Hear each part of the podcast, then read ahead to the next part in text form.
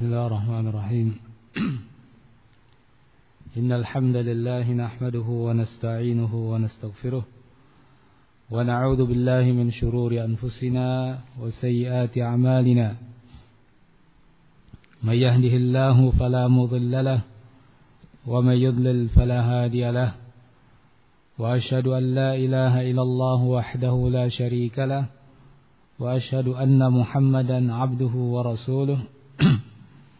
يا أيها الذين آمنوا اتقوا الله حق تقاته ولا تموتن إلا وأنتم مسلمون يا أيها الناس اتقوا ربكم الذي خلقكم من نفس واحدة وخلق منها زوجها وبث منهما رجالا كثيرا ونساء واتقوا الله الذي تساءلون به والأرحام إن الله كان عليكم رقيبا يا أيها الذين آمنوا اتقوا الله وقولوا قولا سديدا يصلح لكم أعمالكم ويغفر لكم ذنوبكم ومن يطع الله ورسوله فقد فاز فوزا عظيما أما بعد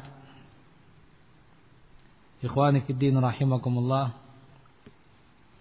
Alhamdulillah, pada sore hari ini kita bisa bertemu kembali untuk melanjutkan pembahasan kita pada kitab atau risalah Aslu Sunnah wa I'tiqaduddin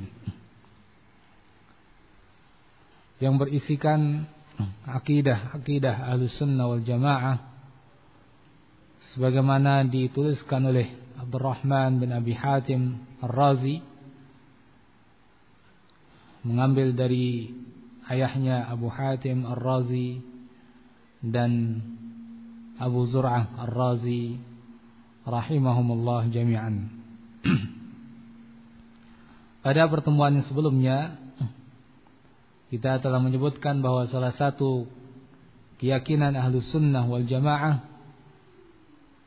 adalah meyakini bahwa sebaik-baik umat ini setelah nabinya adalah Abu Bakar As-Siddiq radhiyallahu an, kemudian Umar bin Khattab radhiyallahu an, kemudian Uthman bin Affan radhiyallahu an, kemudian Ali bin Abi Talib radhiyallahu an.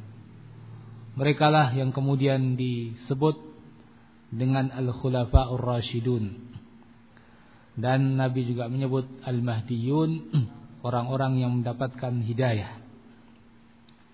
Selanjutnya Ahlus Sunnah wal Jamaah juga meyakini sebagaimana tertuang dalam risalah ini, wa annal asyrah alladzina sammahum Rasulullah sallallahu alaihi wasallam wa syahida lahum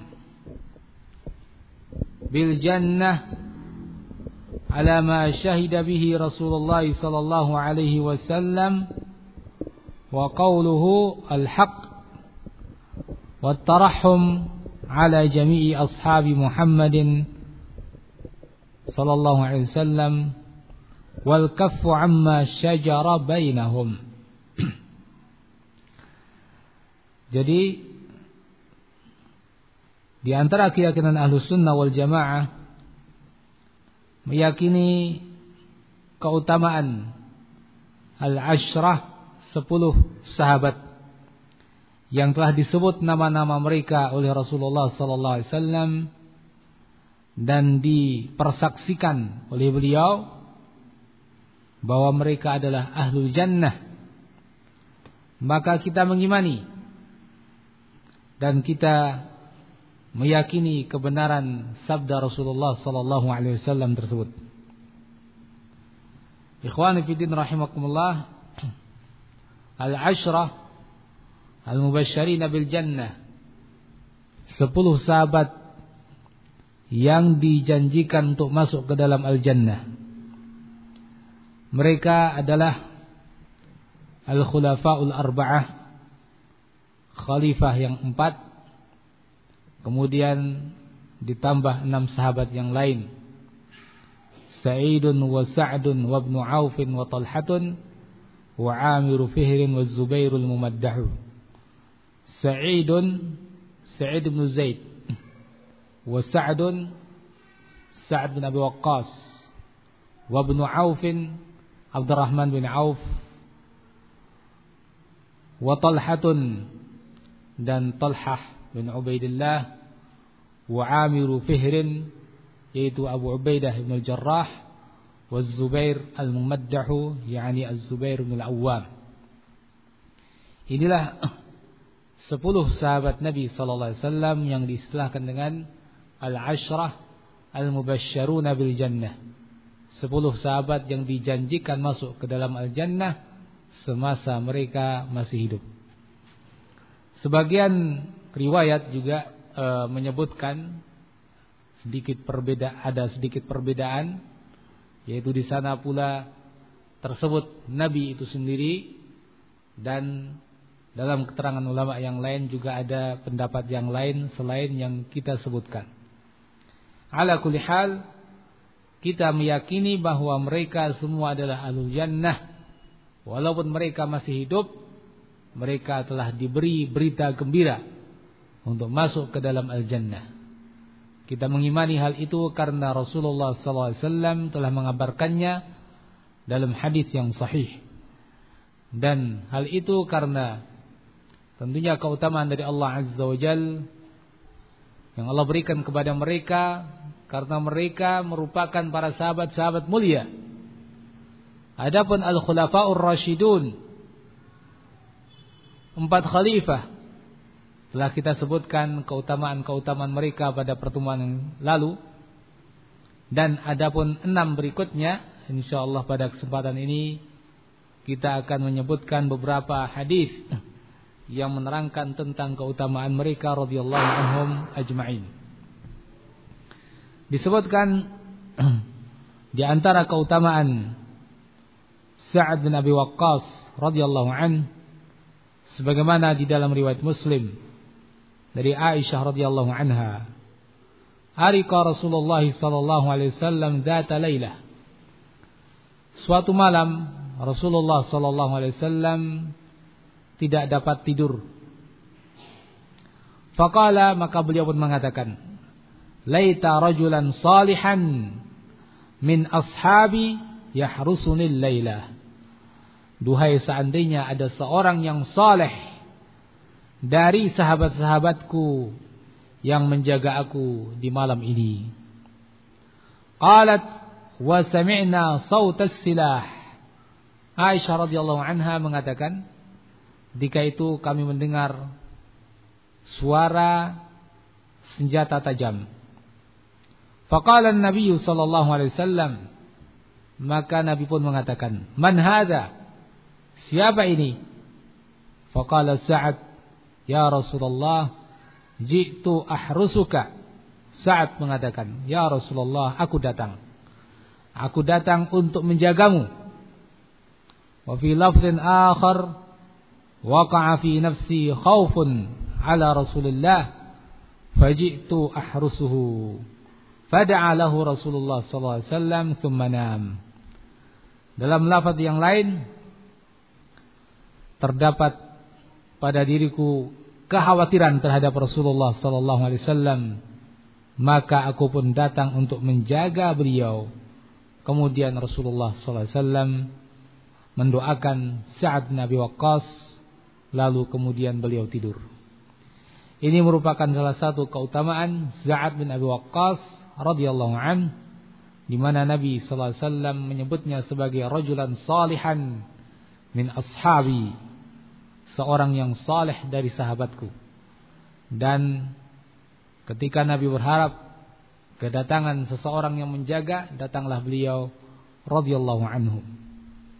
Di dalam kitab Sahihain, Sahih Al-Bukhari dan Muslim, Nabi sallallahu alaihi wasallam mengatakan kepada Sa'ad, "Irmi fidaka abi wa ummi."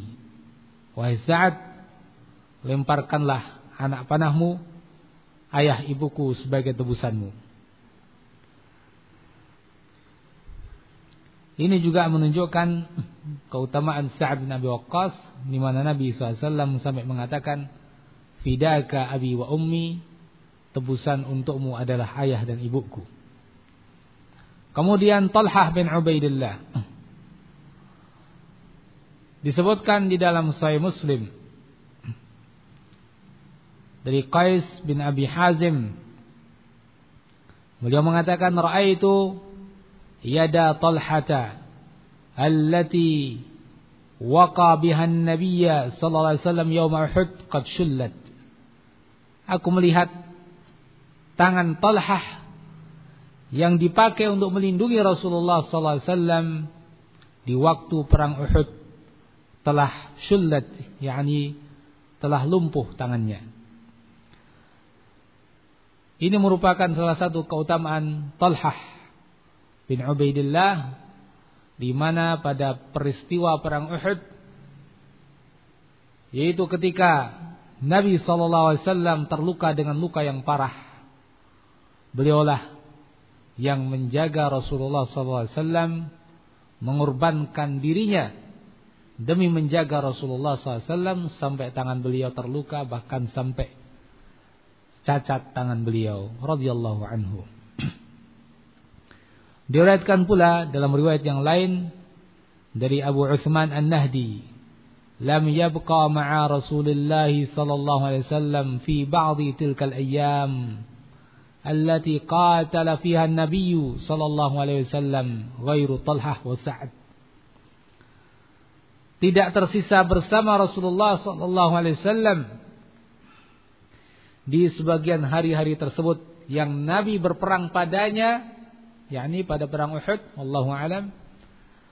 Tidak tersisa di saat itu kecuali Thalhah dan Sa'd yang menjaga Rasulullah alaihi salatu wassalam, berkorban untuk menjaga Rasulullah sallallahu alaihi wasallam. Itulah keutamaan Thalhah radhiyallahu anhu. Adapun Az-Zubair bin Al-Awwam radhiyallahu anhu telah disebutkan pula di dalam Sahihain, Sahih Al-Bukhari dan Muslim dengan lafaz Muslim. An Jabir bin Abdullah qala nadaba Rasulullah sallallahu alaihi wasallam an-nasa yaumal Khandaq fantadaba Az-Zubair. Jabir bin Abdullah radhiyallahu anhu bercerita, pada waktu perang Khandaq Rasulullah sallallahu alaihi wasallam menghasung para sahabatnya.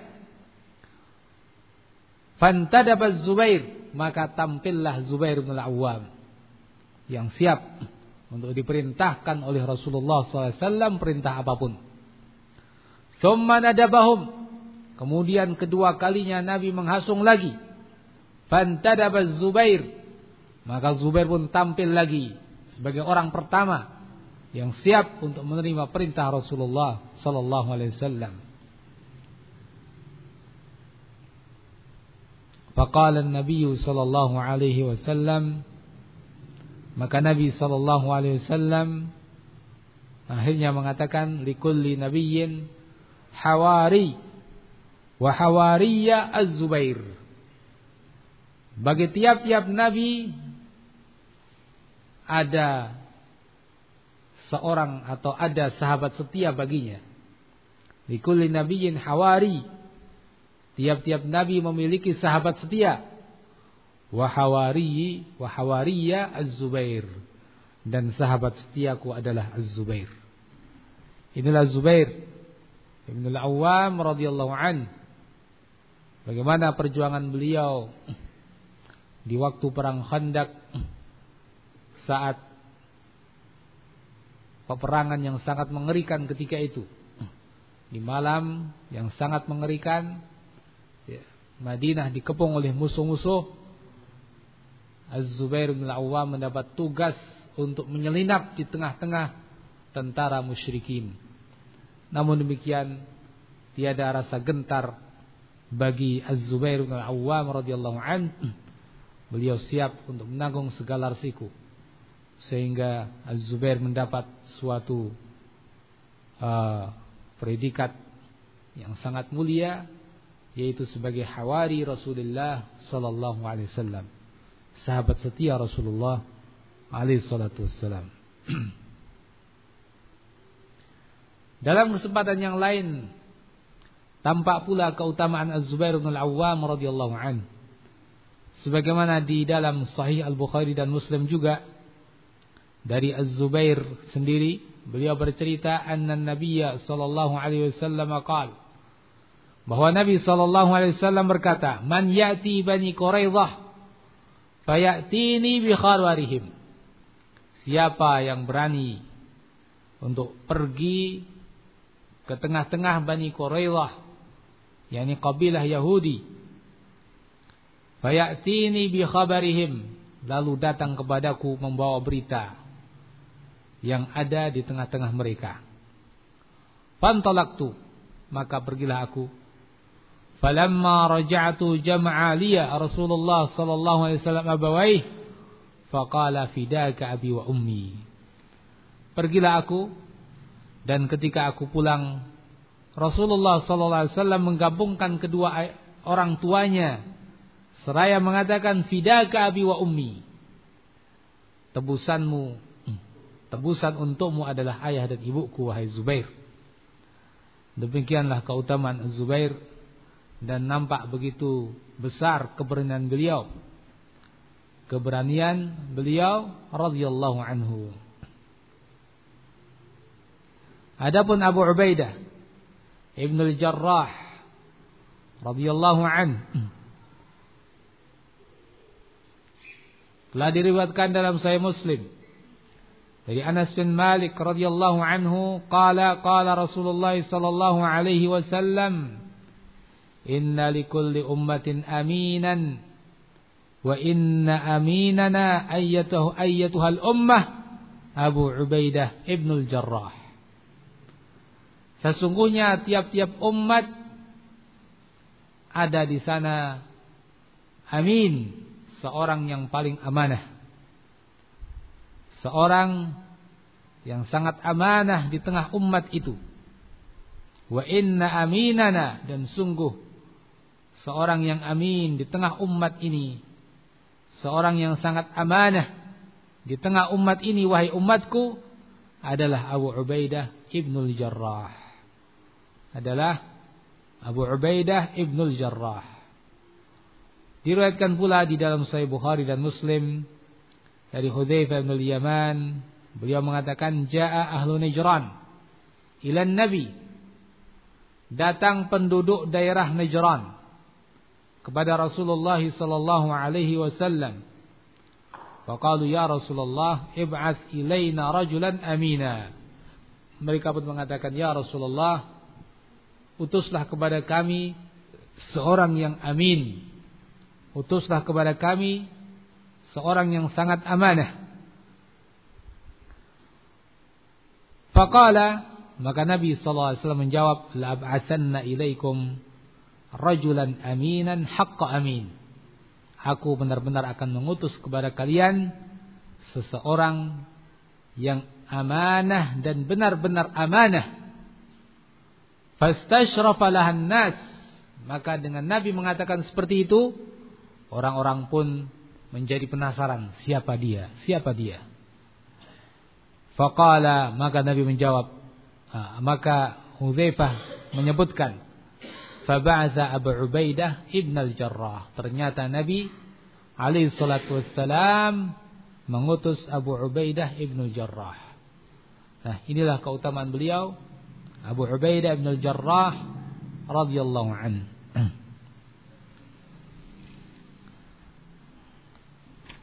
Ikhwani fiddin rahimakumullah,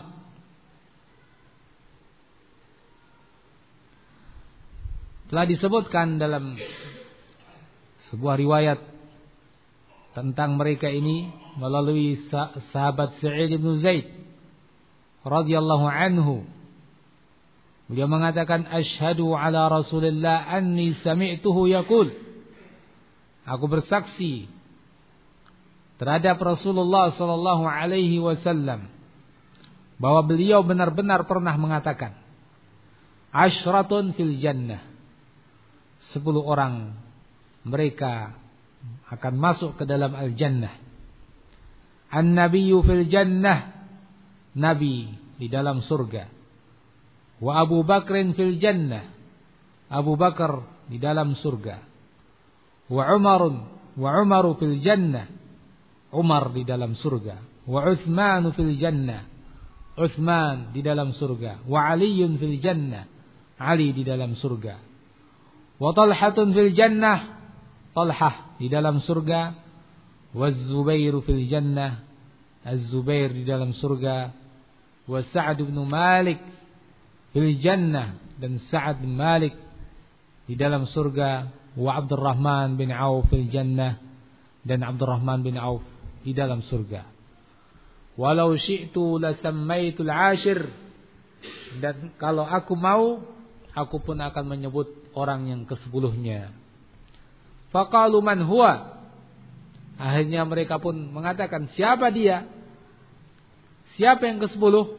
Qala Sa'id bin Zaid, yang kesepuluh adalah Sa'id bin Zaid, yakni dirinya sendiri.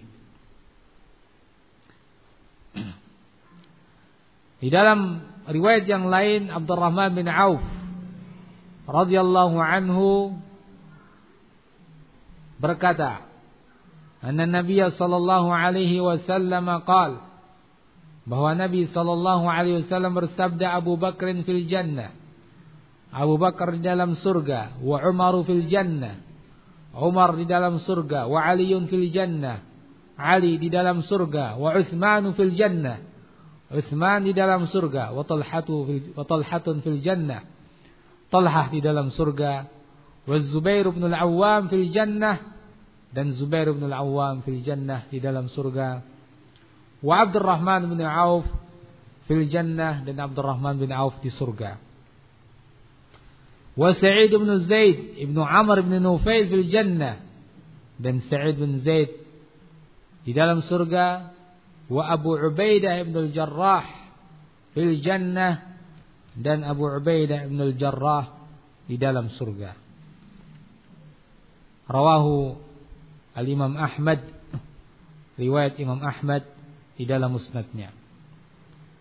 Ikhwani fiddin rahimakumullah, inilah yang kemudian disebut dengan Al-Asyrah Al-Mubasysyirina bil Jannah, sepuluh orang sahabat Nabi yang dijamin masuk ke dalam Al-Jannah. Mereka mendapat keutamaan yang besar, dan Ahlus Sunnah meyakini keutamaan mereka melebihi para sahabat-sahabat yang lain.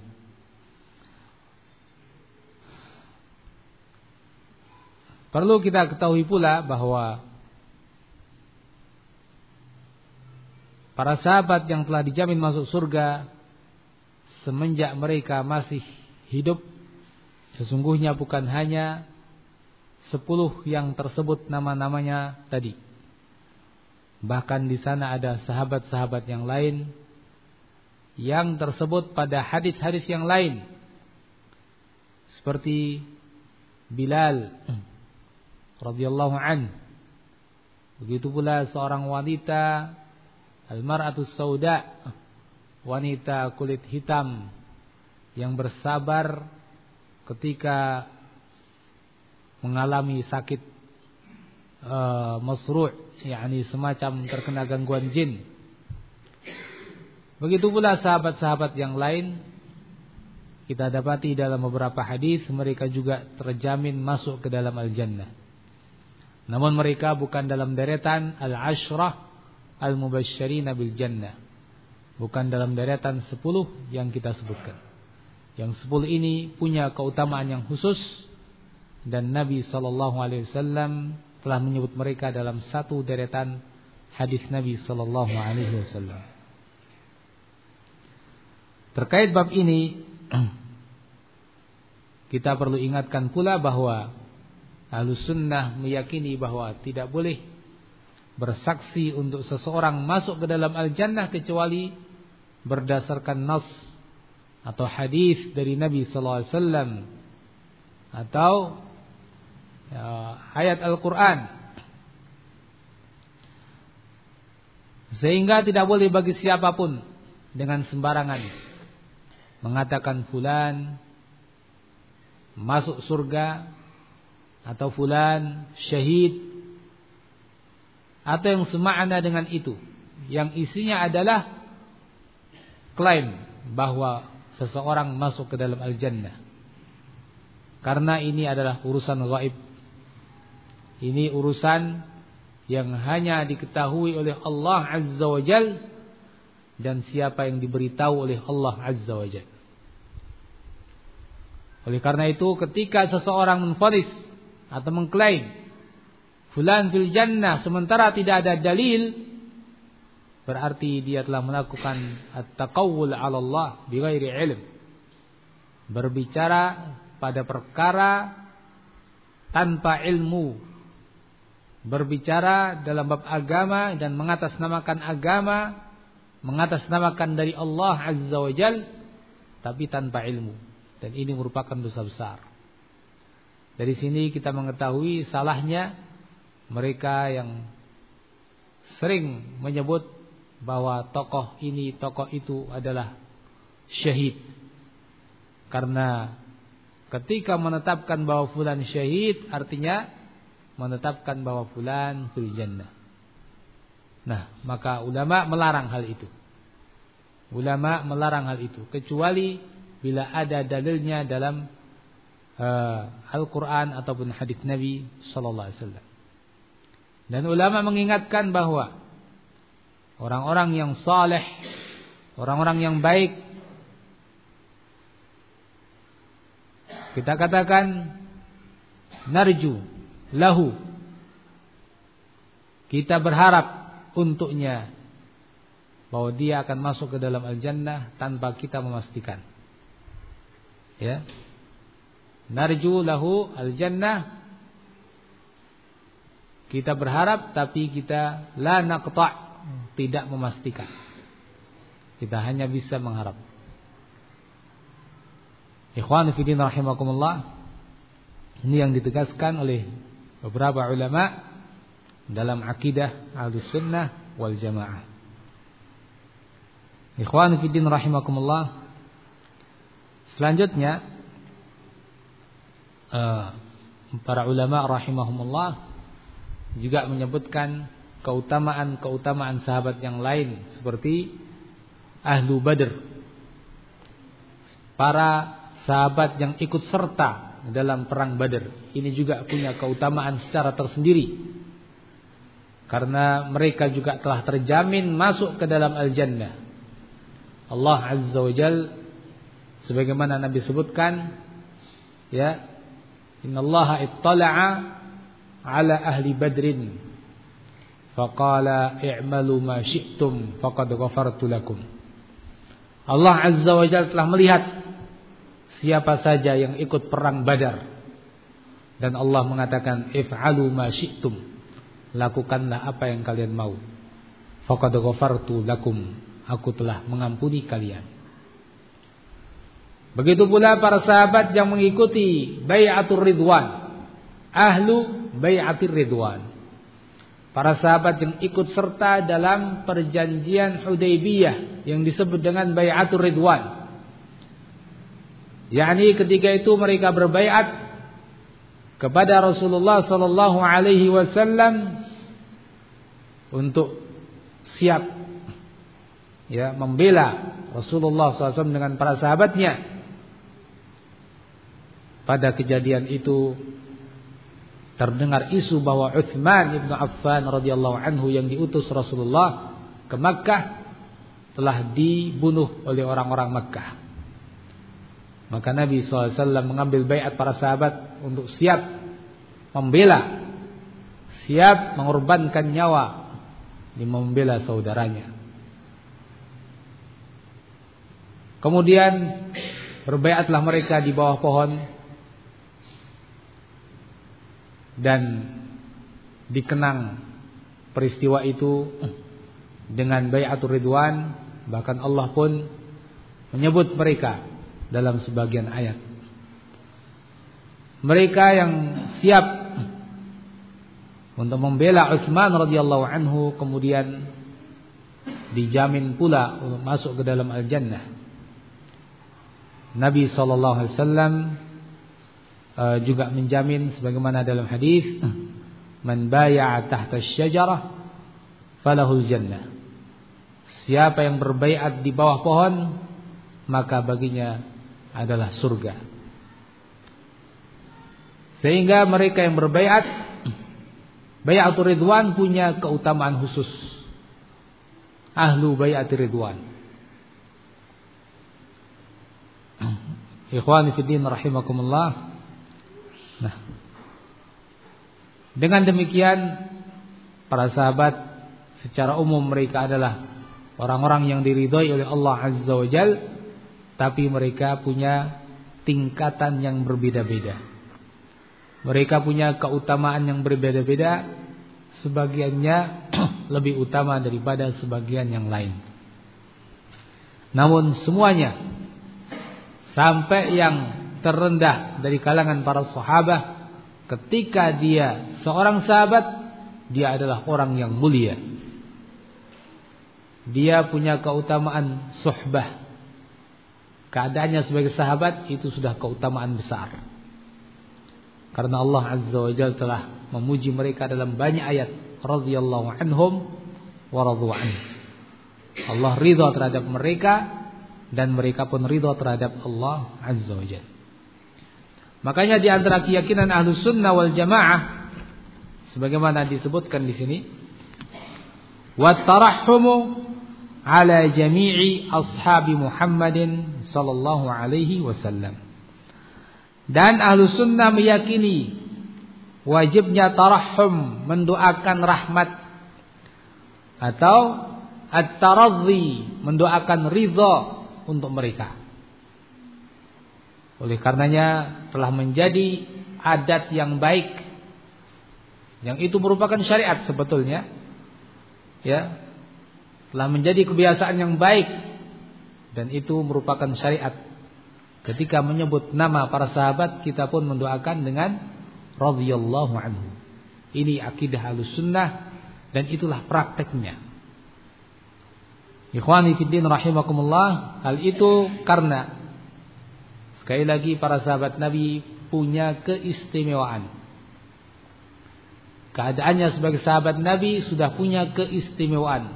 Seandainya pun mereka adalah orang awam dari kalangan sahabat, bukan ulamanya sahabat, tetap keutamaannya besar dan tinggi di sisi Allah Azza wa Jalla. Ikhwani fiddin rahimakumullah. Sampai-sampai disebutkan dalam sebuah riwayat Sa'id bin Zaid mengatakan, "Lamashhadu rajulin minhum ma'a Rasulillah sallallahu alaihi wasallam yaghbarru minhu wajhuhu khairun min amali ahadikum walau umira umra Nuh." Sungguh keikutsertaan mereka, salah satu dari mereka bersama Rasulullah sallallahu alaihi wasallam, yang karenanya wajah mereka terkena debu, yakni wallahu alam debu jihad fi sabilillah, khairun min amali ahadikum, itu lebih baik dari amal seseorang di antara kalian, walau umira umra Nuhin, walaupun seseorang di antara kalian diberi umur panjang seumur Nabi Nuh. Rawahu Abu Dawud. Luar biasa, ya.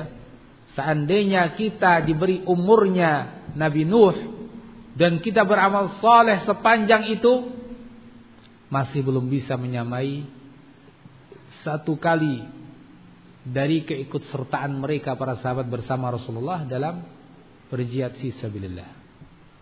Ya. Dan ucapan semakna dengan ini banyak diriwayatkan dari para ulama kita. Lama qamu ahadihim ma'a Rasulillah sallallahu alaihi wasallam khairun min Uh, khairun min ibadatikum tula umrikum. Semakna dengan ini. Sebagian mereka, ya, juga mengatakan seperti itu. Bahkan ketika ditanya Umar bin Abdul Aziz radhiyallahu an rahimahullah tentang uh, yakni seorang ulama ditanya tentang Umar bin Abdul Aziz. Seorang ulama ditanya tentang Umar bin Abdul Aziz rahimahullah. Apakah Umar bin Abdul Aziz lebih baik daripada Muawiyah. Maka apa jawabnya? Ghubarun fi anfi Muawiyah khairun min Umar bin Abdul Aziz. Debu yang ada di hidung Muawiyah itu masih lebih baik daripada Umar bin Abdul Aziz. Ikhwan fiddin rahimakumullah. Muncul pertanyaan seperti itu mungkin, wallahu alam, karena kebaikan Umar bin Abdul Aziz. Kita tahu bagaimana sejarah beliau secara ringkas.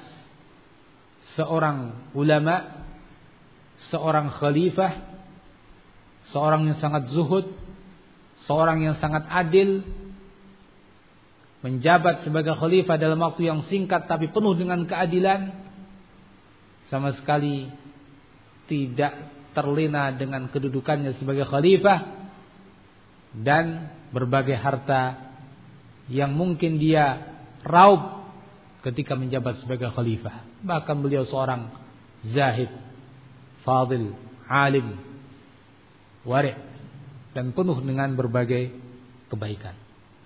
Maka timbul pertanyaan, apakah beliau lebih baik atau Muawiyah? Maka ulama tersebut mengatakan dengan tegas, ghubarun fi anfi Muawiyah khairun min Umar ibn Abdul Aziz. Debu yang ada di hidung Muawiyah masih lebih baik daripada Umar bin Abdul Aziz. Ikhwani fiddin rahimakumullah, ini sebagai gambaran bagaimana keutamaan para sahabat Nabi alaihim radhiyallahu anhum ajma'in.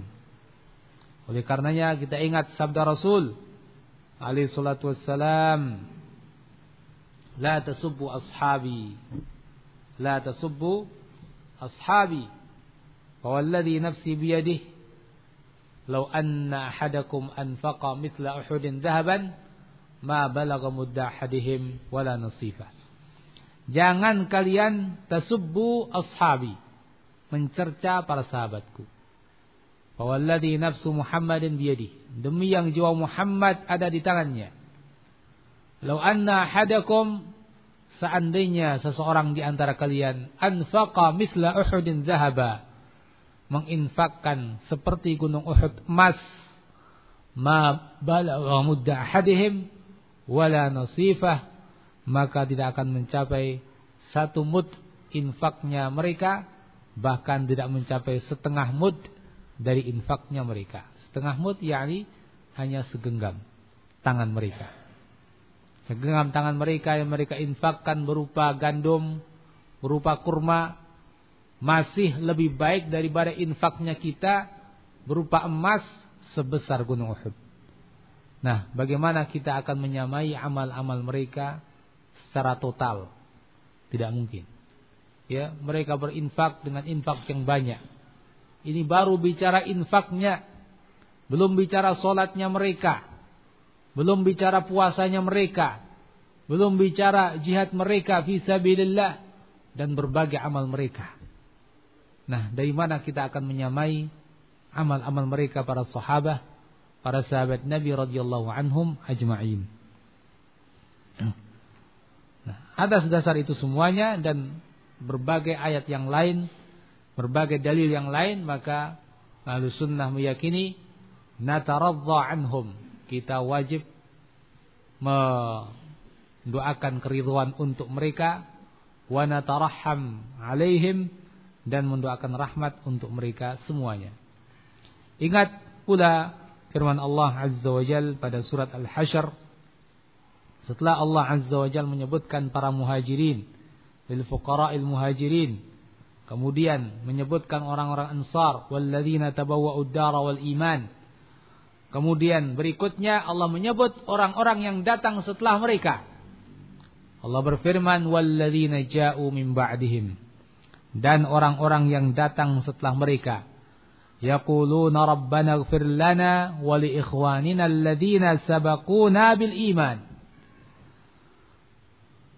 Dan orang-orang yang datang setelah para sahabat, mereka pun mendoakan, Rabbana ighfir lana, wahai Rabb kami, ampunilah untuk kami, wali ikhwanina, dan ampunilah untuk saudara-saudara kami, alladzina sabaquna bil iman, yang telah mendahului kami dengan keimanan. Siapa mereka? Para sahabat radhiyallahu anhum ajma'in, dari kalangan muhajirin wal ansar. Wala taj'al fi qulubina ghillan, ya Allah, jangan kau jadikan ada rasa dengki pada kalbu kami terhadap mereka. Wala taj'al fi qulubina ghillan lil ladzina amanu rabbana innaka raufur rahim. Wahai Rabb kami, sesungguhnya Engkau adalah Maha Pengasih dan Penyayang. Lihatlah pada ayat ini Allah Azza wa Jalla menyebutkan tentang orang-orang yang datang setelah para sahabat, yang mereka dipuji oleh Allah Azza wa Jalla adalah mereka yang mendoakan para sahabat radhiyallahu anhum ajma'in. Para sahabat secara keseluruhan dari kalangan muhajirin dan ansar radhiyallahu anhum ajma'in. Ikhwani fiddin rahimakumullah, Allah pun menyebut keutamaan mereka di dalam surat Al-Fath ayat yang ke dua puluh sembilan dengan sebutan yang uh, sangat tinggi, ya. Uh, bisa antum lihat pada surat Al-Fath ayat yang ke dua puluh sembilan, Muhammadur Rasulullah walladzina ma'ahu asyidda'u 'alal kuffar dan seterusnya. Ikhwani fiddin rahimakumullah. Nah, atas dasar ini Ahlu Sunnah wal Jamaah meyakini apa yang tadi kita sebutkan, keyakinan bahwa mereka wajib kita doakan dengan doa agar mendapat keridhaan dari Allah Azza wa Jal dan rahmat dari Allah Azza wa Jal.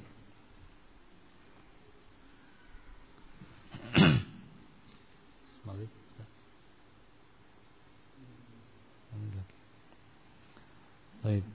Sementara kita cukup untuk sampai di sini persiapan salat maghrib. Insyaallah kita lanjutkan ba'da salatul maghrib. Allahu a'lam bissawab. Bismillahirrahmanirrahim. Alhamdulillah wassalatu wassalamu ala Rasulillah wa ala alihi wa ashabihi wa man walah. Wala haula wala quwwata illa billah. Amma ba'd. Ikhwani fiddin rahimakumullah, telah kita dengarkan bersama bahwa salah satu dari keyakinan ahlu sunnah wal jamaah adalah at-tarahum ala ashabi rasulullah atau at-taradhi ala ashabi rasulullah sallallahu alaihi wasallam, yakni mendoakan keridhaan untuk mereka, mendoakan rahmat untuk mereka semuanya. Ikhwani fiddin rahimakumullah, dengan keyakinan tersebut maka ahlu sunnah wal jamaah terbedakan dari kelompok-kelompok yang menyimpang. Dalam hal ini ada kelompok-kelompok yang menyimpang dari keyakinan ahlu sunnati wal jamaah, yaitu kelompok al-khawarij wal-rawafid wal-nawasib. Kelompok al-khawarij, orang-orang khawarij, ar-rawafid, yakni syiah, an-nawasib atau nasibah. Masing-masing dari ketiga kelompok tersebut telah menyimpang dari jalan yang lurus ini. Yang pertama adalah orang-orang khawarij. Mereka bukannya mendoakan keridhaan untuk para sahabat Nabi sallallahu alaihi wasallam, bahkan mereka memerangi para sahabat, para sahabat radhiyallahu anhum ajma'in. Lihatlah kisah bagaimana Ali bin Abi Talib radhiyallahu anhu memerangi para khawarij pada peperangan yang disebut dengan peperangan Nahrawan. Nahrawan, peperangan Nahrawan ini peperangan antara pasukan Ali bin Abi Talib radhiyallahu anhu dengan orang-orang khawarij. Di sana ada sebuah sungai, yaitu seingat saya itulah namanya, An-Nahrawan. maka para Khawarij tersebut berlomba-lomba menyeberangi sungai itu melalui jembatannya demi membunuhi para sahabat Nabi radhiyallahu anhu ajma'in. Bahkan disebutkan sampai di antara mereka kecebur. Untuk apa? Karena berlomba-lomba ingin membunuhi para sahabat Nabi radhiyallahu anhu ajma'in. Lihatlah orang-orang Al-Khawarij. Bagaimana mereka akan mendoakan para sahabat kalau mereka telah berbuat seperti itu? Bahkan mereka terhadap Ali radhiyallahu anhu telah menganggapnya kafir. Na'udzubillah min dzalik. Nah, inilah kelompok Al-Khawarij. Maka dengan itu nampak jelas di sini perbedaan antara Ahlus Sunnah wal Jamaah dengan kelompok Khawarij dalam hal menyikapi para sahabat radhiyallahu anhum ajma'in. Kelompok yang kedua adalah Syiah Al-Rafidhah. Syiah Al-Rafidhah sama. Bahkan Syiah seluruhnya sampai kepada Syiah Zaidiyah, mereka juga mencela para sahabat. Syiah Al-Rafidhah seperti yang kita ketahui, mereka menganggap para sahabat Nabi adalah orang-orang yang murtad, orang-orang kafir, orang-orang munafik. Sampai pada Abu Bakar dan Umar. Man Umar radhiyallahu anhuma. Begitu pula putri keduanya, Aisyah dan Hafsah.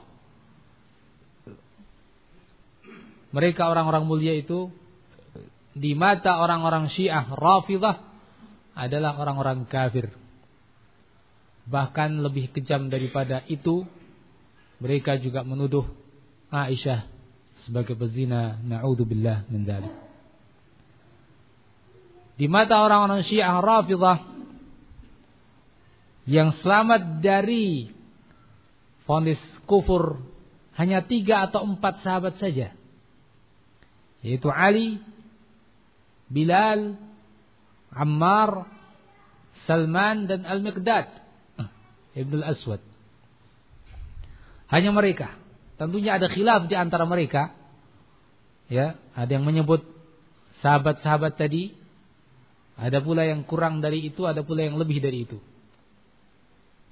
Alhasil bahwa orang-orang Syiah Rafidhah menganggap mayoritas para sahabat adalah kafarah, orang-orang kafir, murtadun, orang-orang yang murtad, para munafikun.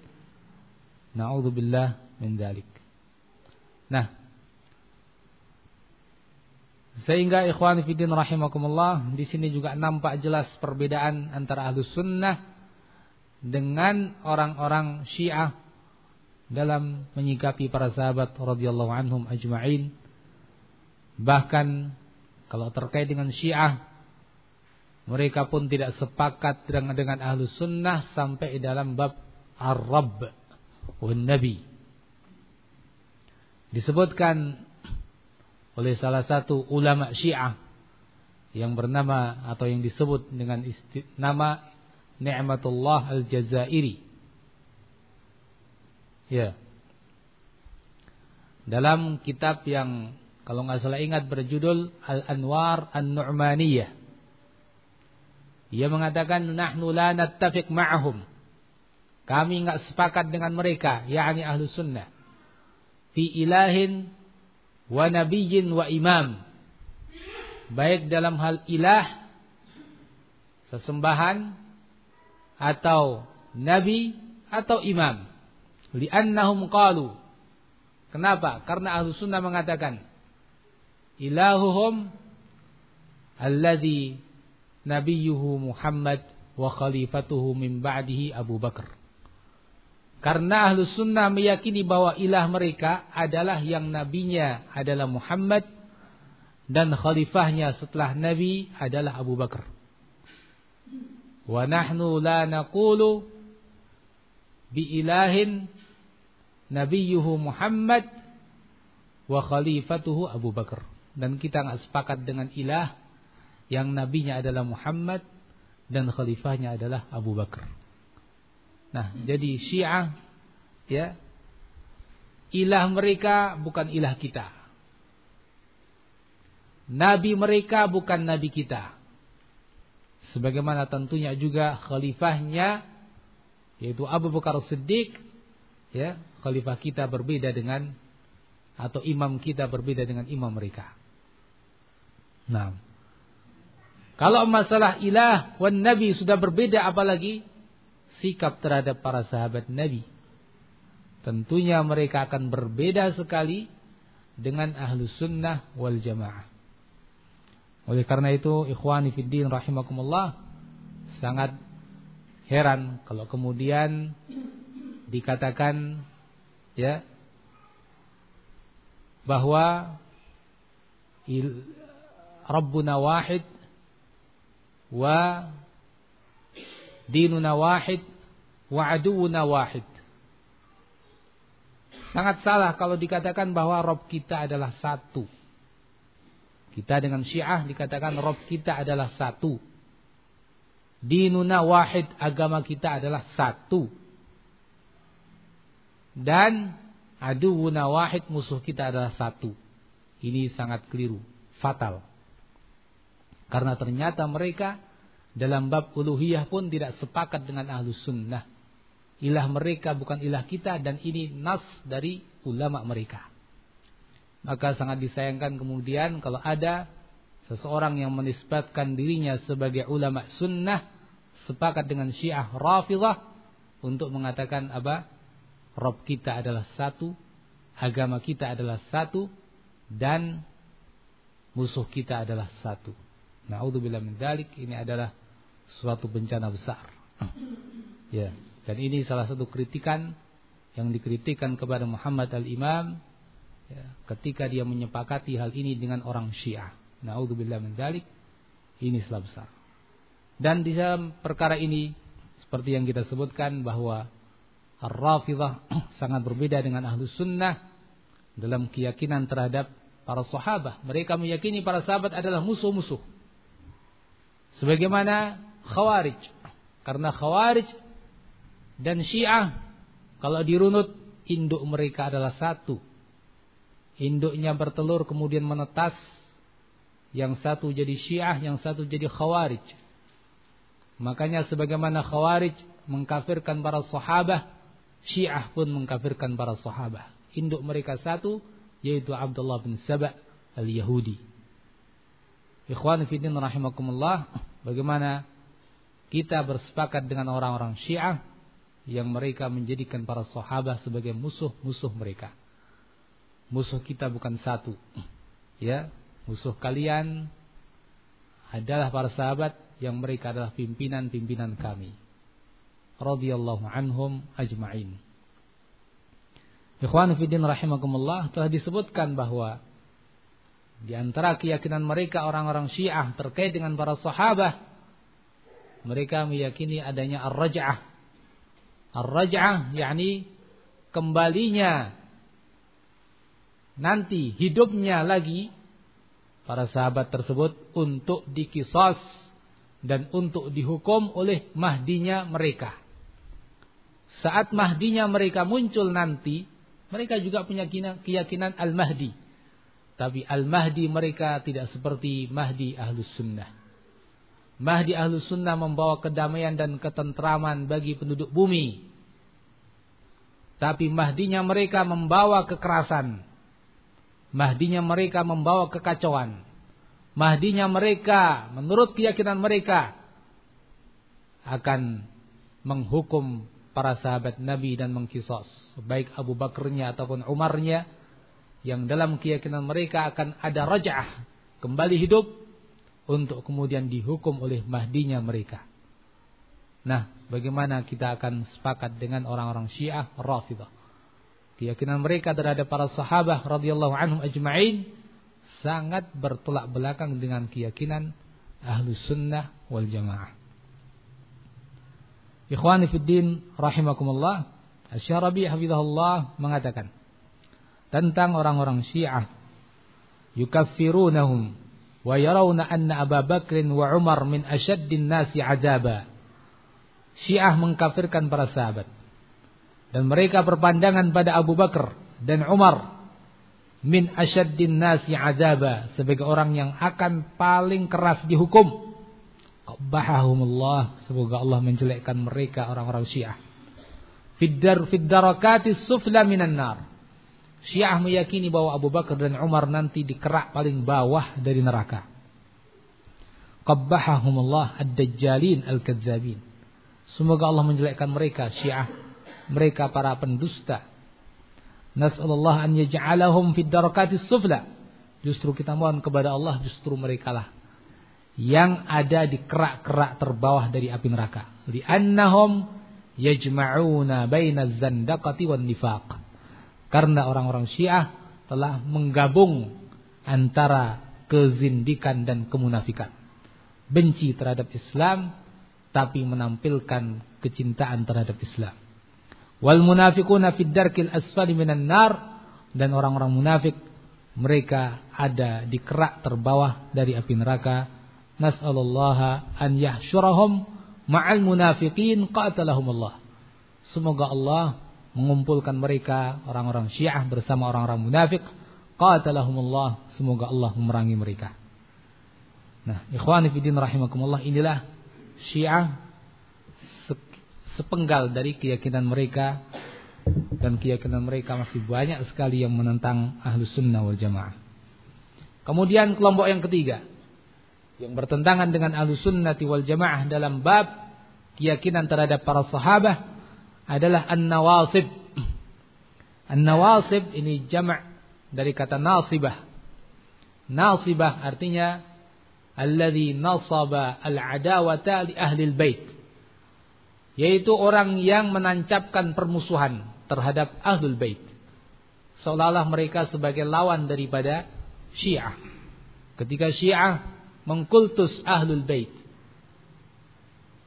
bukan hanya meyakini terhormatnya ahlul bait, tapi melampaui batas sampai meyakini sifat-sifat ketuhanan pada ahlul bait. Ahlus Sunnah wal Jamaah meyakini kehormatan ahlul bait. Bahkan Ahlus Sunnah meyakini mereka lebih utama daripada yang lain. Dan berbagai keutamaan yang disebutkan dalam hadis Nabi tentang Ahlul Bait, Ahlus Sunnah mengimani dengan iman yang mantap. Tapi Ahlus Sunnah tidak melampaui batas. Ahlus Sunnah tetap menempatkan mereka pada posisi mereka sebagai manusia yang tidak memiliki sifat-sifat ketuhanan. Posisi mereka sebagaimana yang lain, sebagai hamba-hamba Allah.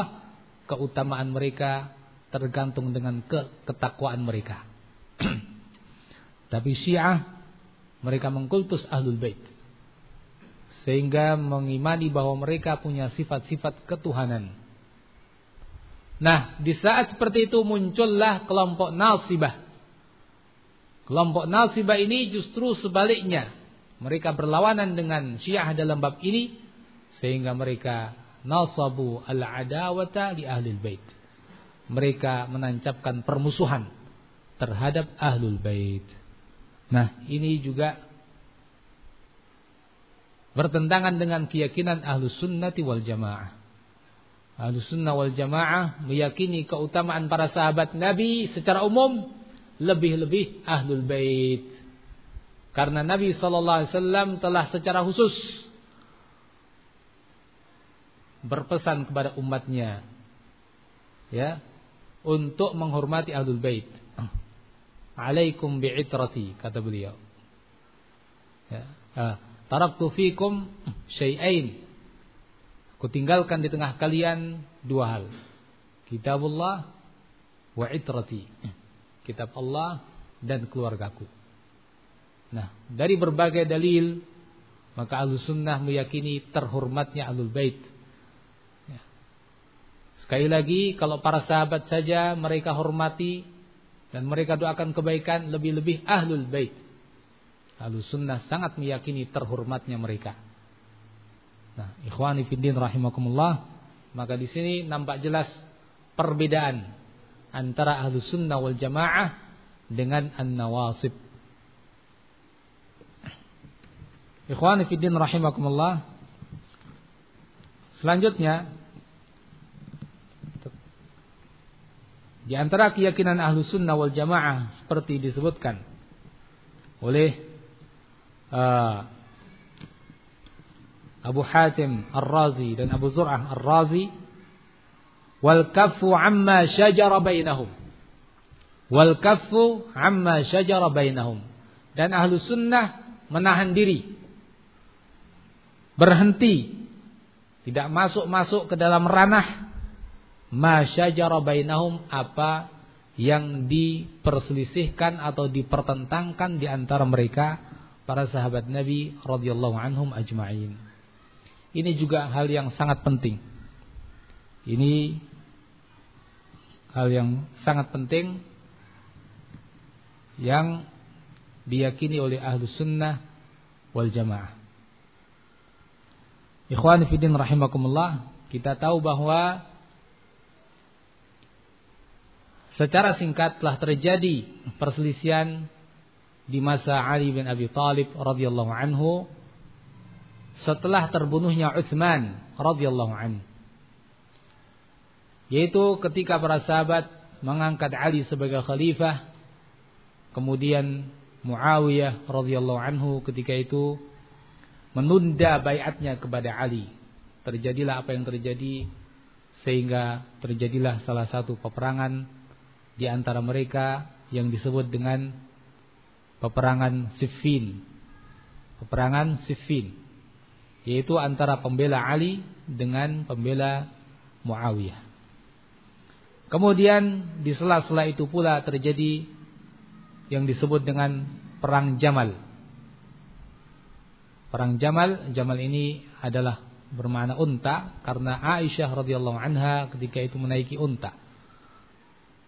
Terjadi peperangan ini, di satu sisi Ali bin Abi Thalib radhiyallahu an, di sisi lain Aisyah radhiyallahu anha, yang sesungguhnya mereka sama sekali tidak menginginkan peperangan tersebut. Bahkan mereka mungkin tidak mengerti, ya, kalau ternyata ketika itu kegaduhan dimunculkan oleh kelompok ketiga yang membuat mereka terpancing untuk saling menyerang. Ya. Ala kulli hal,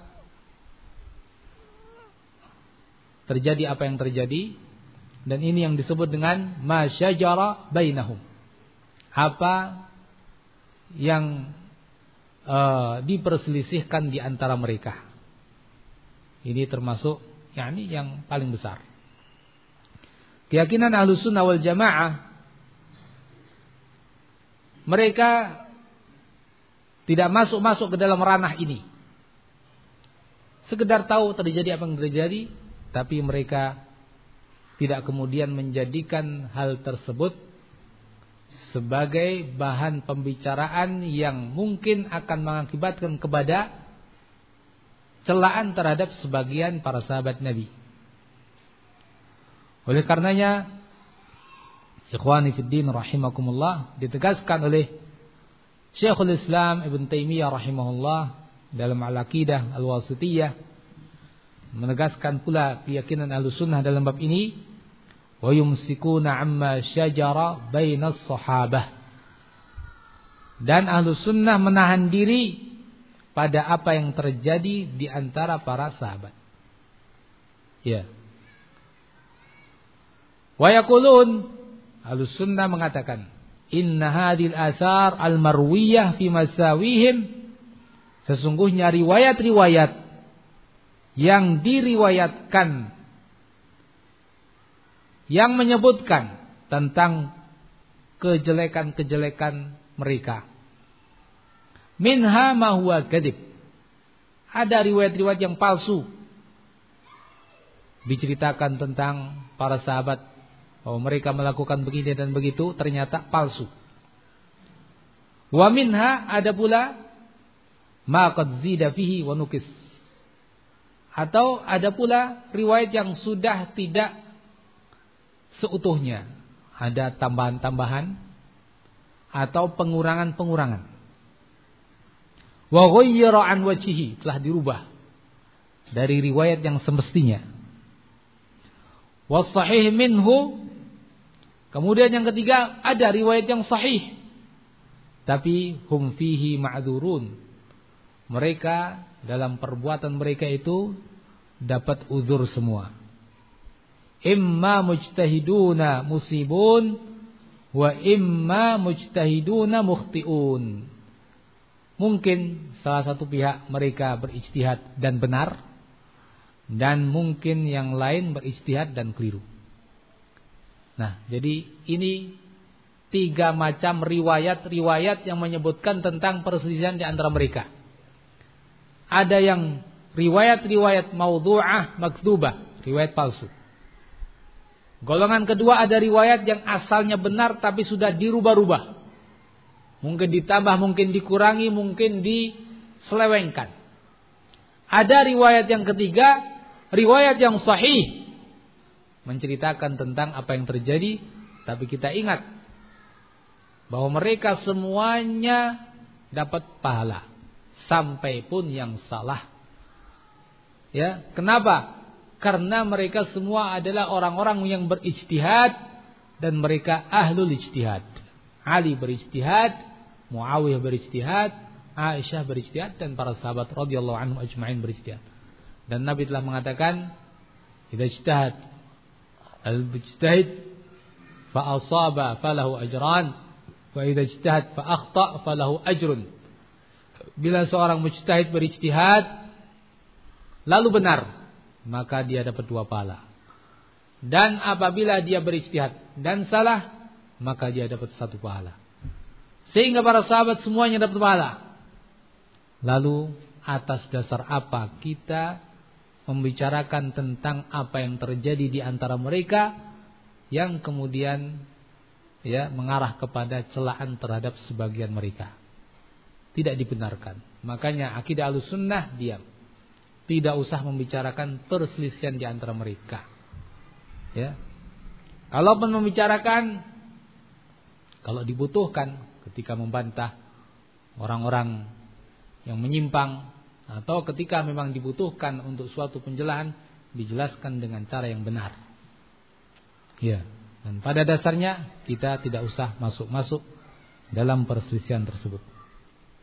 Ibnu Taimiyah menjelaskan berikutnya, wa hum ma'a dzalik la ya'taqiduna anna kulla wahid min as-sahabati ma'sum min kaba'irid dzunub. Dengan itu juga Ahlussunnah berkeyakinan bahwa tidak ada seorang sahabat pun yang ma'sum dari dosa-dosa besar ataupun dosa-dosa kecil. Bal yajuzu 'alaihimud dzunub fil jumlah, boleh jadi mereka terjatuh dalam suatu dosa. Secara global ada dosa yang terjadi dari mereka. Mereka manusia biasa. Mereka tidak dijamin, terjamin sebagai maksum. Yang maksum adalah siapa? Rasulullah shallallahu alaihi wasallam. Walahum minas sawabiki wal fadail ma yujibu maghfirata ma yasduru minhum in sadar. Tapi ingat, kalaupun kita meyakini boleh jadi mereka ada yang salah, ingat, kesalahan yang terjadi dari mereka bila dibandingkan dengan keutamaan mereka. Apa keutamaan mereka? Sawabik, kedahuluan dalam berislam. Ini punya keutamaan besar. Fadail, keutamaan-keutamaan yang lain seperti yang kita sebutkan. Sebagiannya, sebagaimana Nabi sebutkan pada hadis la tasubbu ashabi, jangan kalian celah para sahabatku, dan seterusnya. Yang Allah sebut tentang mereka radhiyallahu anhum, Allah ridha terhadap mereka. Semua ini yang begitu besar yang mereka miliki, kemudian dibandingkan dengan sekian kesalahan yang terjadi dari mereka, kesalahan-kesalahan itu tidak seberapa. Keutamaan yang mereka miliki yujibu maghfirata, mengharuskan diampuninya mereka karena dosa yang terjadi dari mereka. Dosa-dosa itu terampuni dan terkubur oleh keutamaan-keutamaan mereka. Hatta innahu yughfaru lahum minas sayyi'at ma la yughfaru liman ba'dahum. Sampai-sampai sesungguhnya telah diampuni mereka dengan ampunan yang tidak pernah diberikan ampunan itu kepada orang-orang yang setelahnya. Li'anna lahum minal hasanati allati tamhu as-sayyi'at ma laysa liman ba'dahum. Karena mereka punya kebaikan-kebaikan yang banyak yang menghapus kesalahan-kesalahan mereka, yang kebaikan-kebaikan itu tidak pernah dimiliki oleh orang-orang yang setelah mereka. Dan Nabi pernah bersabda, innahum khairul qurun, sesungguhnya mereka sebaik-baik generasi.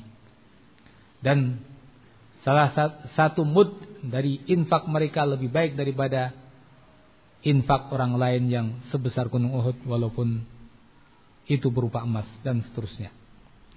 Ya. Nah, ini penjelasan Ibnu Taimiyah rahimahullah dalam Al-Aqidah Al-Wasithiyah, uh, dan masih panjang penjelasan beliau, tapi intinya bahwa Ahlus Sunnah sekali lagi berkeyakinan tidak membicarakan perselisihan di antara mereka. Kalaupun mereka keliru, mereka tetap dapat pahala. Kesalahan yang terjadi dari mereka tidak seberapa bila dibanding kebaikan mereka yang sangat banyak. Kesalahan itu terkubur. Radhiyallahu anhum ajma'in. Syiah Rabi' hafizahullah ta'ala menyebutkan faedah penting dalam perkara apa yang terjadi di antara para sahabat radhiyallahu anhum ajma'in. Kata beliau radhiyallahu rahimahullah uh, hafizahullah,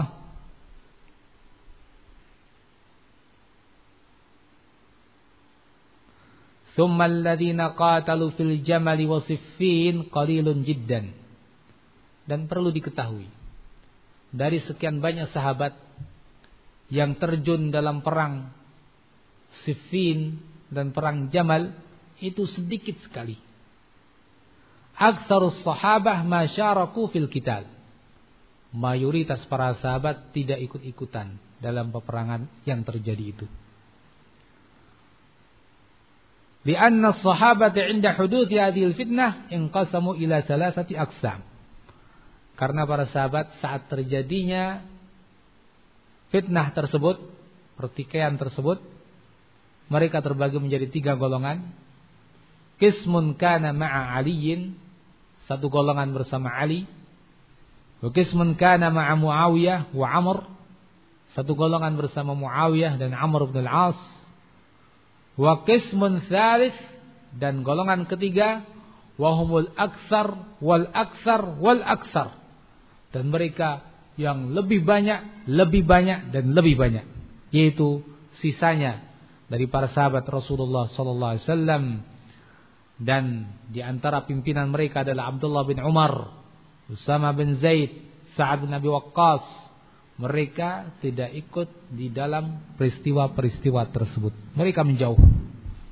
Was-shawabu ma'ahum, inilah sikap yang benar,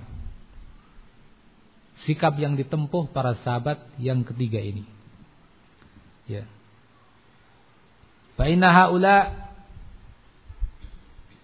dan ingat ketika kita mengatakan mereka yang benar, itu untuk menerangkan sikap yang benar, ya. Dan mereka yang kalau begitu dapat dua pahala. Yang lain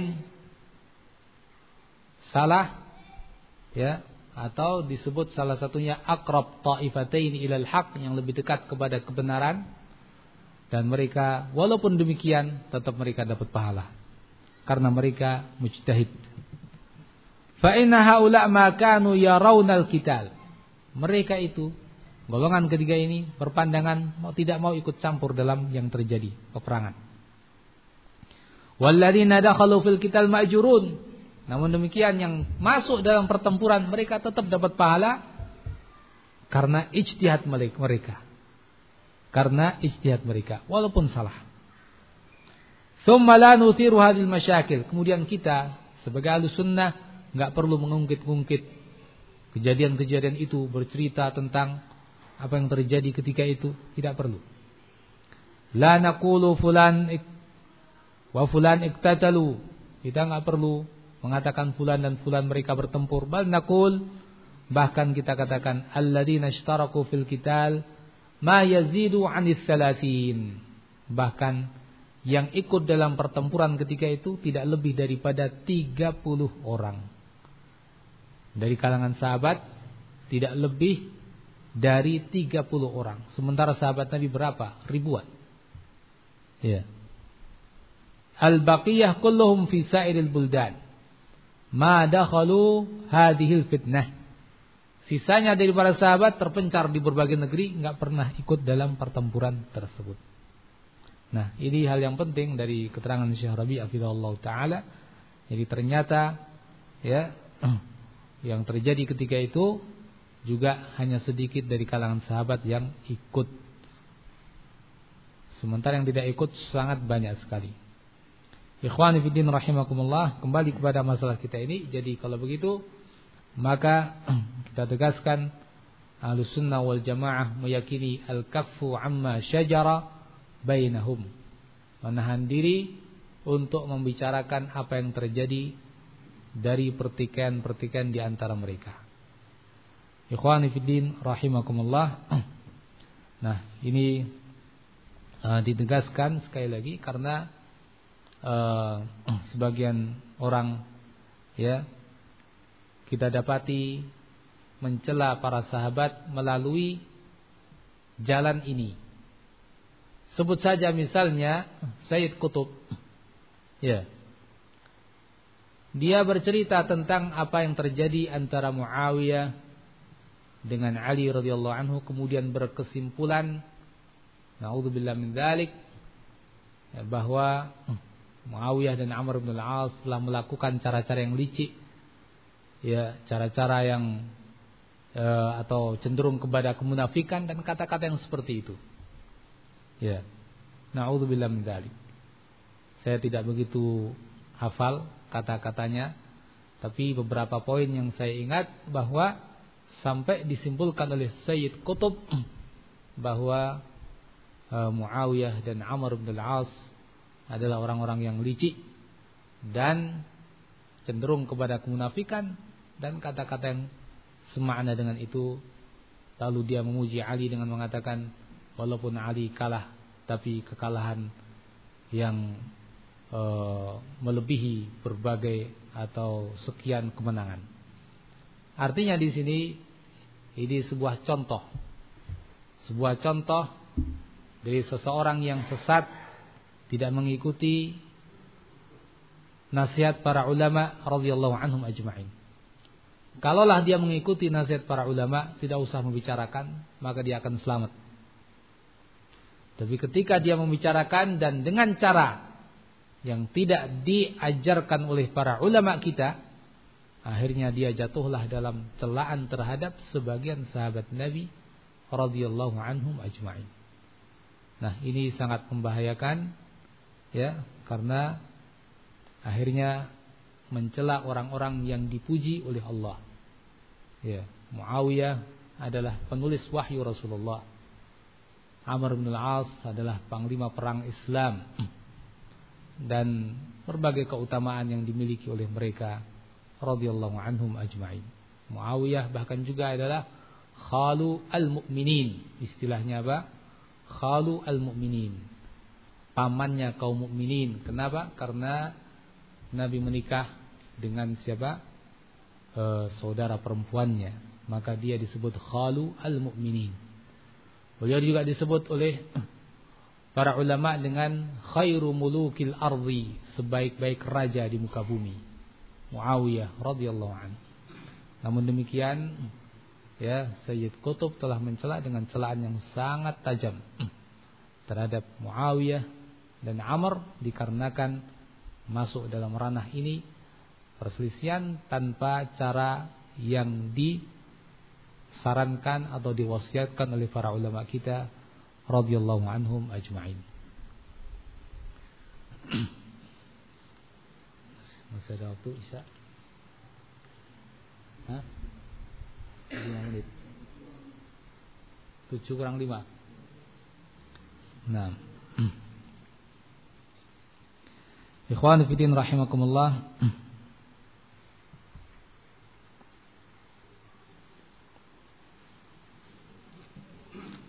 Ibnu Taimiyah rahimahullah mengatakan dalam Al-Aqidah Al-Wasithiyah. Wa man nadhara fi siratil qaumi bi'ilmin wa basiratin wa ma manna Allahu bihi 'alaihim minal fadail 'alima yaqinan annahum khairul khalqi ba'dal anbiya. Kesimpulan dari hasil dirasah, hasil studi Ibnu Taimiyah rahimahullah terhadap ayat dan hadis dan sejarah. Beliau mengatakan, siapa yang melihat sejarah mereka para sahabat radhiyallahu anhum ajma'in bi'ilmin wa basirah, dengan ilmu dan basirah, yakni pandangan yang tajam. Wa ma mannallahu bihi 'alaihi minal fadail, dan mempelajari apa yang Allah berikan kepada mereka dari berbagai keutamaan, maka akan sampai kepada suatu kesimpulan. Arima yakinan, yaitu dia akan tahu dengan yakin, annahum khairul khalqi ba'dal anbiya, bahwa para sahabat itu adalah sebaik-baik makhluk setelah para nabi. La yakun la kana wa la yakunu mithlahum, tidak pernah ada orang-orang seperti mereka sebelum mereka, yakni selain nabi, ya, selain nabi, selain para nabi dan para rasul, tidak pernah ada sebelum mereka orang yang seperti mereka. Wala yakunu mithluhum, dan yang setelah mereka juga nggak akan ada orang-orang yang seperti mereka. Jadi mereka itu adalah para sahabat nabi yang terbaik. Para nabi punya sahabat, tapi dari para sahabat nabi yang terbaik adalah para sahabat Rasulullah sallallahu alaihi wasallam. Sebelumnya enggak pernah ada orang yang seperti itu, setelahnya juga tidak ada. Ya. Dari kalangan selain nabi dan rasul. Wa annahum ahlus shafwati min quruni hadhil ummah allati hiya khairul umami wa akramuha 'ala Allah, dan bahwa mereka adalah shafwah. Mereka itu orang-orang pilihan min quruni hadhil ummah, dari generasi-generasi umat ini, allati hiya khairul umam, yang umat ini sendiri adalah sebaik-baik umat. Umat Nabi Muhammad sebaik-baik umat, sehingga sahabat Nabi Muhammad sebaik-baik sahabat para nabi. Wa akramuha 'ala Allah, dan umat ini umat yang paling mulia di sisi Allah Azza wa Jalla. Dan ini terbukti sebagaimana diceritakan oleh Ibnu Katsir rahimahullah. Orang-orang Nasrani sendiri mengakui keutamaan para sahabat Nabi Muhammad shallallahu alaihi wasallam dibanding para sahabat Nabi Isa. Ibnu Katsir rahimahullah ta'ala menyebutkan dalam kitab tafsirnya, qala Malik balagani anna an-nasara kanu idza ra'au as-sahabata radhiyallahu anhum alladziina fatahu asy-syam yaqulun wallahi la haula'i khairun minal hawariyin fima balaghana. Ibnu Katsir mengatakan bahwa Imam Malik Malik bin Anas, Imam Maliki radhiyallahu rahimahullah, dia mengatakan, balaghani, sampai berita kepadaku, anna nasara, bahwa orang-orang Nasrani, kanu, dahulu mereka, idza ra'au as-sahabah, apabila mereka melihat para sahabat Nabi, alladzina fatahu asy-syam, yang mereka menaklukkan daerah Syam, yaqulun, para Nasrani itu mengatakan, wallahi, demi Allah, sumpah. Orang Nasrani sampai sumpah, ya, wallahi, kata mereka, demi Allah, la haula, sungguh mereka, yakni para sahabat, khairun min al-hawariyin, lebih baik daripada hawariyin, yakni para sahabat Nabi Isa. Ya, ini persaksian musuh. Ya. Yang namanya persaksian musuh itu sudah sangat kuat, ya kan? Kalau teman bersaksi, ya, namanya teman bersaksi untuk kita umum, biasa. Tapi kalau musuh bersaksi kebaikan kita, nah ini berarti betul-betul apa? Yakni pengakuan yang sangat kuat. Orang-orang Nasrani mengatakan begitu, demi Allah, mereka itu yang menaklukkan kota atau daerah Syam lebih baik daripada para sahabat Nabi Isa, fima balaghana, sebagaimana berita yang sampai kepada kami. Nah, ikhwan fillah rahimakumullah, demikian para sahabat Nabi, makhluk-makhluk termulia setelah para anbiya. Maka dari itu disebutkan pula oleh Ibnu Taimiyah rahimahullah dalam Al-Aqidah Al-Wasithiyah, wa min usuli ahli sunnati salamatu qulubihim wa alsinatihim li ashabi Rasulillah. Di antara prinsip ahlu sunnah, keyakinan ahlu sunnah adalah apa? Salamatu qulubihim, selamatnya, tulusnya kalbu mereka, wa alsinatihim, dan lisan mereka terhadap para sahabat Rasulullah. Lisan mereka enggak pernah mengucapkan kecuali yang baik terhadap para sahabat, semuanya tanpa terkecuali. Wa alsinat wa salamatu qulubihim, dan kalbu mereka enggak menyimpan sedikit pun kedengkian. Gak pernah ada rasa iri dan dengki terhadap para sahabat. Betul-betul bersih kalbunya. Dan itu sebagai aplikasi daripada doa yang diucapkan oleh mereka. Rabbana la taj'al fi qulubina ghillan lilladzina amanu. Ya Allah, jangan kau jadikan pada kalbu kami rasa dengki terhadap orang-orang yang beriman sebelum kami. Nah, itulah Ahlussunnah. Makanya ya, mereka yang menyimpan kedengkian dari orang-orang Syiah maupun Khawarij maupun Nawasib, jelas mereka adalah sangat bertolak belakang dengan Ahlus Sunnati wal Jamaah. Karena mereka imba kedengkian di dalam kalbunya yang terpendam, atau bahkan apa ucapan-ucapan yang muncul dari mereka isinya adalah celaan dan cercaan terhadap para sahabat Nabi radhiyallahu anhum ajma'in. Demikian ikhwani fiddin rahimakumullah apa yang kita bahas pada kesempatan ini, e, karena waktu telah e, masuk waktu isya mungkin ya. Insyaallah kita lanjutkan ba'dal adzan. Wallahu a'lam bissawab.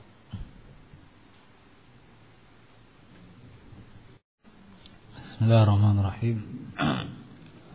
Alhamdulillah wassalatu wassalamu ala Rasulillah wa ala alihi wa ashabihi wa man walah. Wala hawla wala quwwata illa billah. Ikhwan fillah rahimakumullah, uh, sebuah kalimat yang diucapkan oleh seorang ulama terkait dengan para sahabah radhiyallahu anhum ajma'in. Ketika ditanya tentang perselisihan di antara mereka, ulama ini menjawab yang maknanya bahwa mereka itu adalah kaum yang Allah subhanahu wa ta'ala telah selamatkan tangan-tangan kita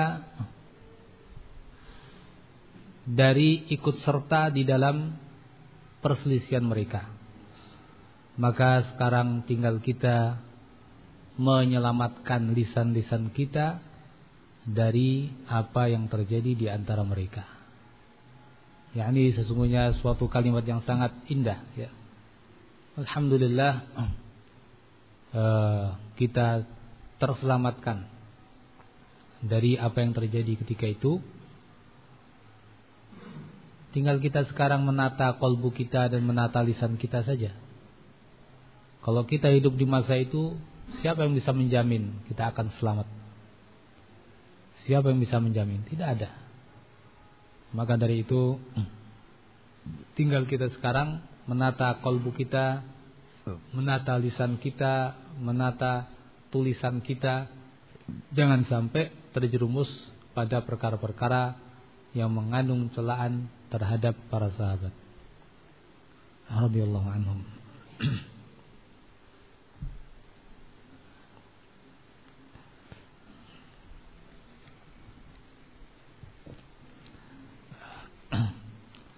Ada beberapa pertanyaan.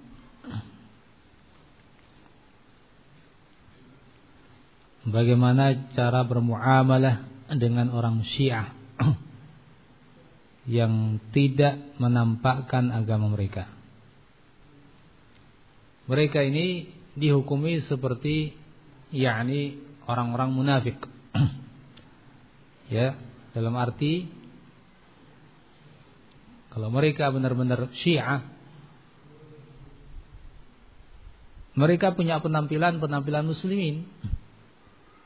Mereka beridentitaskan Islam. Mereka siap mengucapkan syahadatain. Dan berbagai label-label Islam ada pada mereka. Sehingga mereka itu seperti orang-orang munafik di zaman Rasulullah sallallahu alaihi wasallam. Kalau begitu kita lihat apa yang diperlakukan Rasulullah terhadap orang-orang munafik, itu pula yang kita perlakukan terhadap orang-orang Syiah. Nah, sehingga uh, secara lahiriah kita anggap mereka seperti muslimin, tapi kita tahu dari omongan mereka, kita tahu dari perilaku mereka yang menunjukkan mereka berkeyakinan yang menyimpang seperti ini. Maka kita pun perlu berhati-hati. Kita pun tidak melakukan hal-hal uh, apa yang sifatnya misalnya menyanjung mereka, mendoakan mereka dalam apa salat jenazah misalnya. Ya. Dalam bab salat jenazah misalnya, kita tahu dia adalah orang Syiah, kita nggak usah menyolati. Ya. Biar yang lain yang menyolati. Selama ada yang menyolati sudah, kita nggak usah. Tapi kalau tidak ada yang menyolati sama sekali, sementara dia nggak menampilkan keyakinan-keyakinan kufurnya, ya maka seperti munafikin pada umumnya. Tapi lain halnya dengan yang sudah mengucapkan kata-kata kufur. Ya, kalau sudah mengucapkan kata-kata kekufuran dengan nyata tanpa e, menutup-nutupi, nah ini kita bisa vonis mereka sebagai orang kafir, tentunya dengan syarat-syarat sebagaimana penjelasan para ulama, ya, bagaimana tahapan-tahapan takfir, mengkafirkan. Ya.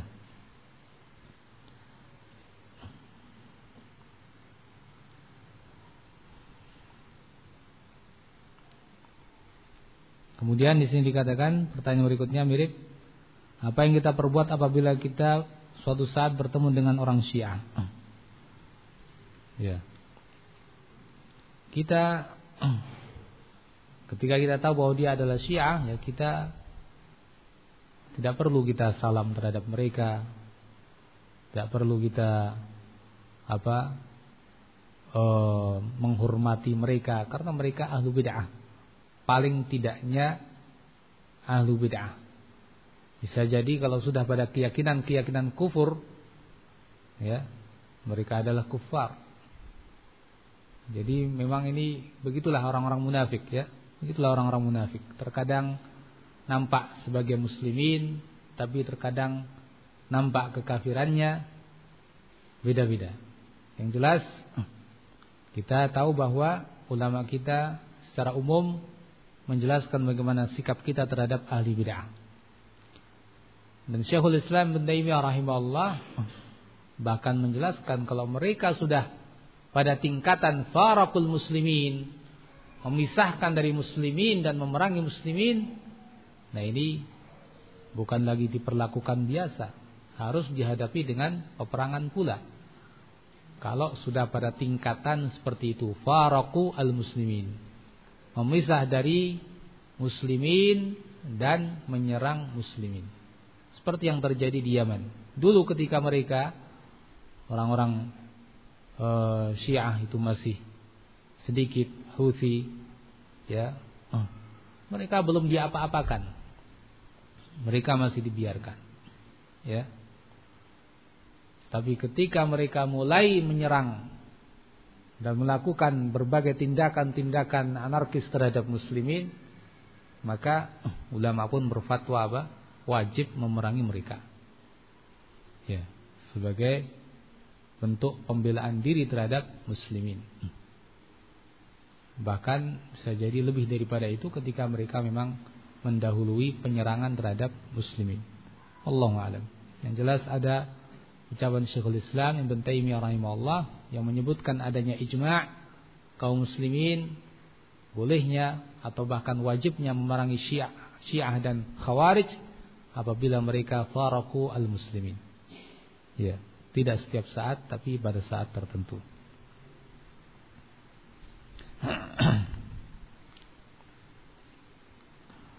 Pertanyaan berikutnya, saya menyaksikan anak-anak kami jauh dari ketaatan kepada Allah, melalaikan kewajiban, bahkan melakukan keharaman. Padahal saya sudah mendidik dan menasihati mereka. Nah, e, masih banyak peluang insyaallah untuk memperbaiki mereka dengan banyak berdoa kepada Allah Azza wa Jal, di samping nasihat-nasihat yang tetap diberikan dari waktu ke waktu dan e, doa yang terus dipanjatkan kepada Allah Azza wa Jal, insyaallah akan memberi dampak yang positif insyaallah ta'ala. Dan kita juga mendoakan agar anak-anak kita semuanya Allah jadikan sebagai anak-anak yang salihin, shadiqin, mujtahidin, mujahidin fi sabilillah, menjadi orang-orang yang betul-betul memperjuangkan agama Allah Subhanahu wa taala, berakhlak mulia, berakidah yang benar sampai berjumpa dengan Allah Azza wa Jalla. Nah. Di samping tentunya upaya-upaya yang lain yang namanya nasihat, bisa jadi nasihat itu tidak mempan dari kita tapi mempan dari yang lain. Mungkin kita tahu anak itu pernah akrab dengan seorang teman, ya, saat kecilnya, saat di pesantren, atau pernah akrab dengan seorang guru. Maka mungkin dari situ kita masuk, kita titip pesan-pesan untuk memberikan kepadanya suatu nasihat. Bagaimana caranya supaya dia kembali kepada jalan yang lurus.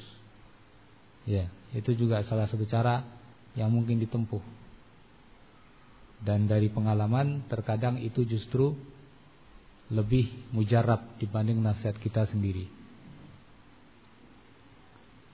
Pertanyaan yang lain.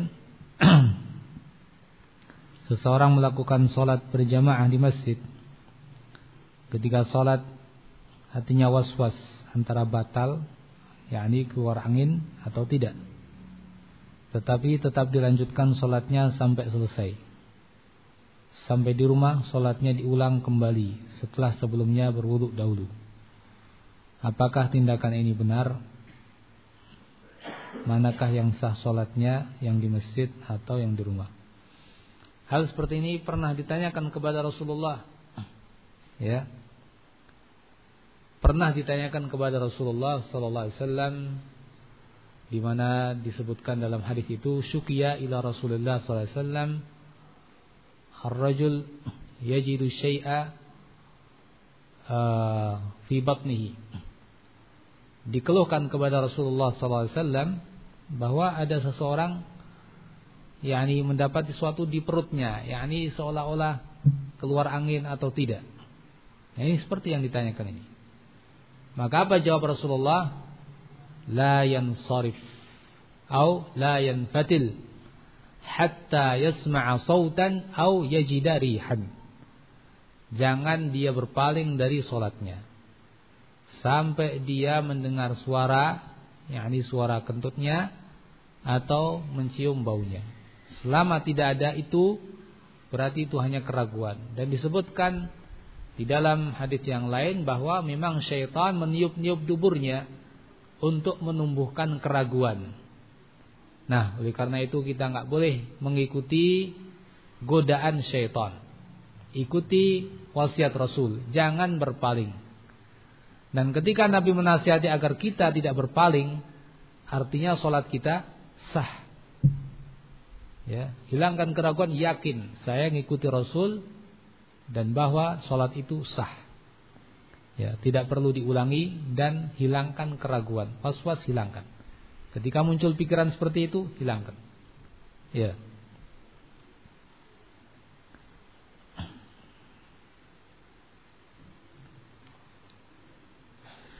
Pertanyaan berikutnya, mau tanya tentang kesesatan Syiah. Banyak sekali kesesatan Syiah, e, seperti yang tadi saya sebutkan, bahkan dalam masalah Rabb, ya, ketuhanan, mereka sudah tidak sepakat dengan Ahlus Sunnah. Tuhan mereka bukan Tuhan Ahlus Sunnah, Nabi mereka bukan Nabi Ahlus Sunnah. Ya.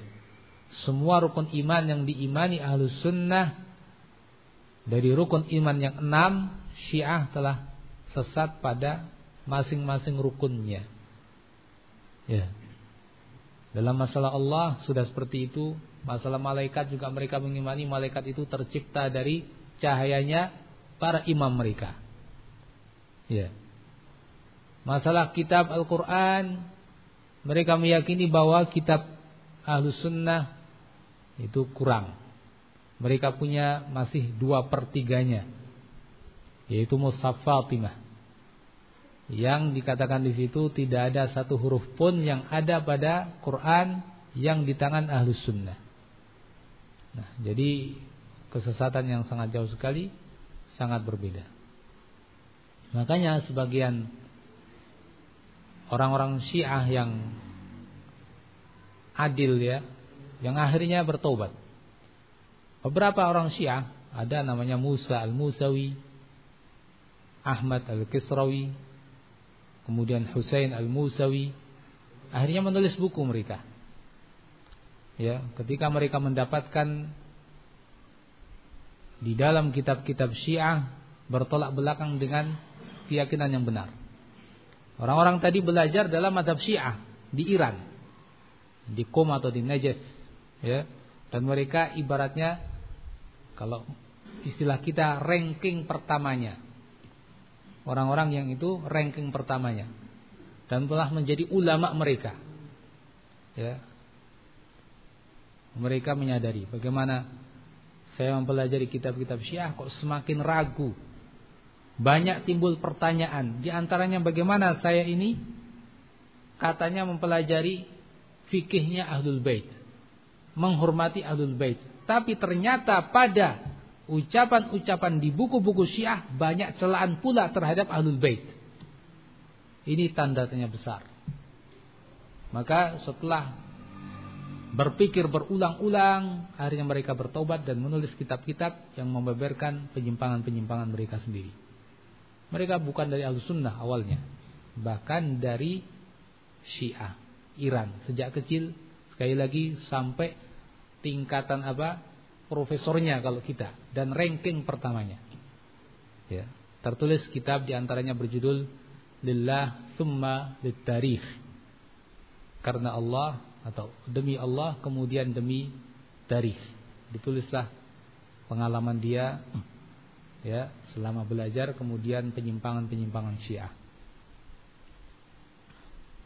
Dan akhirnya orang-orang tersebut, banyak dari mereka mati dibunuh oleh orang-orang Syiah, ya.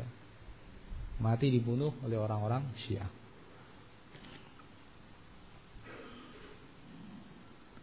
Apakah syahadat, solat dan adzan mereka sama dengan syahadat Ahlus Sunnah? Mesti beda. Syahadat mereka ada tambahan wa anna Ali waliyullah. Ya, solat mereka, mereka juga solat beda. Mereka solat nunggu Imam Mahdi dulu. Imam Mahdinya nggak datang-datang. Ya, dan nggak akan datang Mahdinya mereka. Jadi solatnya sendiri-sendiri, nggak ada pimpinannya, ya. Masjid-masjid juga, ya, banyak yang kosong. Jumatan juga awalnya mereka nggak Jumatan, kecuali ada perubahan-perubahan mazhab, ya.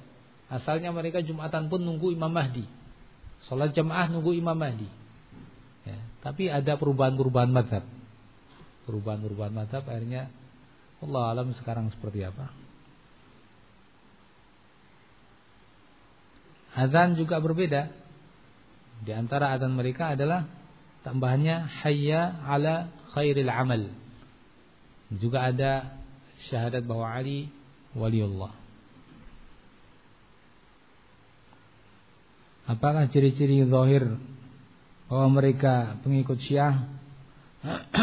Kalau di Indonesia sulit ya, tapi kalau orang-orang Iran nampak dari model imamahnya, pakaiannya, yang laki-laki, yang perempuan nampak. Ya, kalau di Indonesia, Allah alam nggak begitu tampak. Tapi untuk yang perempuan yang sudah mengikuti model busana e, Syiah Iraniyah juga sudah mulai tampak. Seperti istrinya Jalaluddin Rahmat misalnya, ya sudah model jilbabnya jilbab Syiah Iran, beda, ya dipegangi begini. Tidak seperti umumnya muslimah-muslimah di Timur Tengah. Nah, itu ciri zahir, ciri lahiriah. Dan kata Ibnu Taimiyah rahimahullah, mereka itu, ya, wajah mereka itu buram. Dan apalagi yang sudah tua sangat jelek sekali. Itu termasuk ciri lahiriah mereka. Ini akibat daripada mencela para sahabat Nabi. Dan antum kalau lihat orang-orang Iran yang sudah tua-tua, na'udzubillah, ya, nggak ada cahaya, buram, nggak ada cahaya. Bahkan kita melihat itu seperti jijik rasanya, ya, yang sudah mulai agak tua sedikit sudah seperti itu.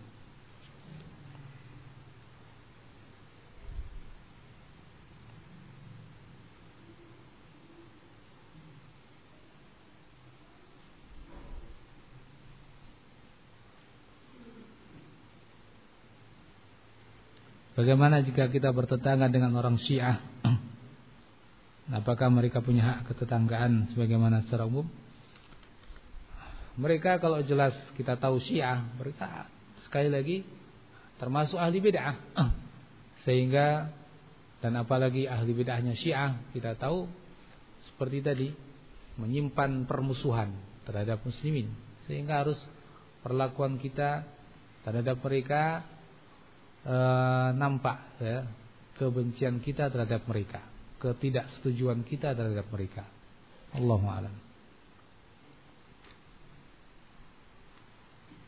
Apa hukumnya? Apakah sah orang yang menikah di masa iddah? Bolehkah kita menghadiri undangan pernikahannya?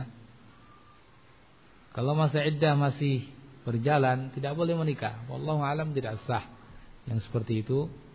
Karena Nabi bersabda, "Man 'amila 'amalan laysa 'alaihi amruna fa huwa raddun." Yang mengamalkan suatu amalan tidak atas dasar perintah kami, ajaran kami, maka tertolak. Nah, ini menikah di masa iddah jelas pertentangan dengan agama. Maka tidak sah, wallahu a'lam. Apa hukumnya mencukur jenggot? Tidak boleh.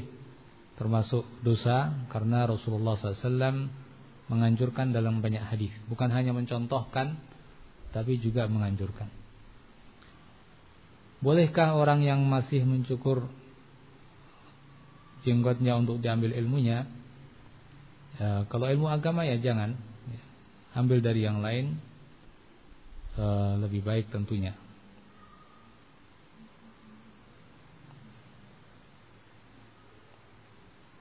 Hmm.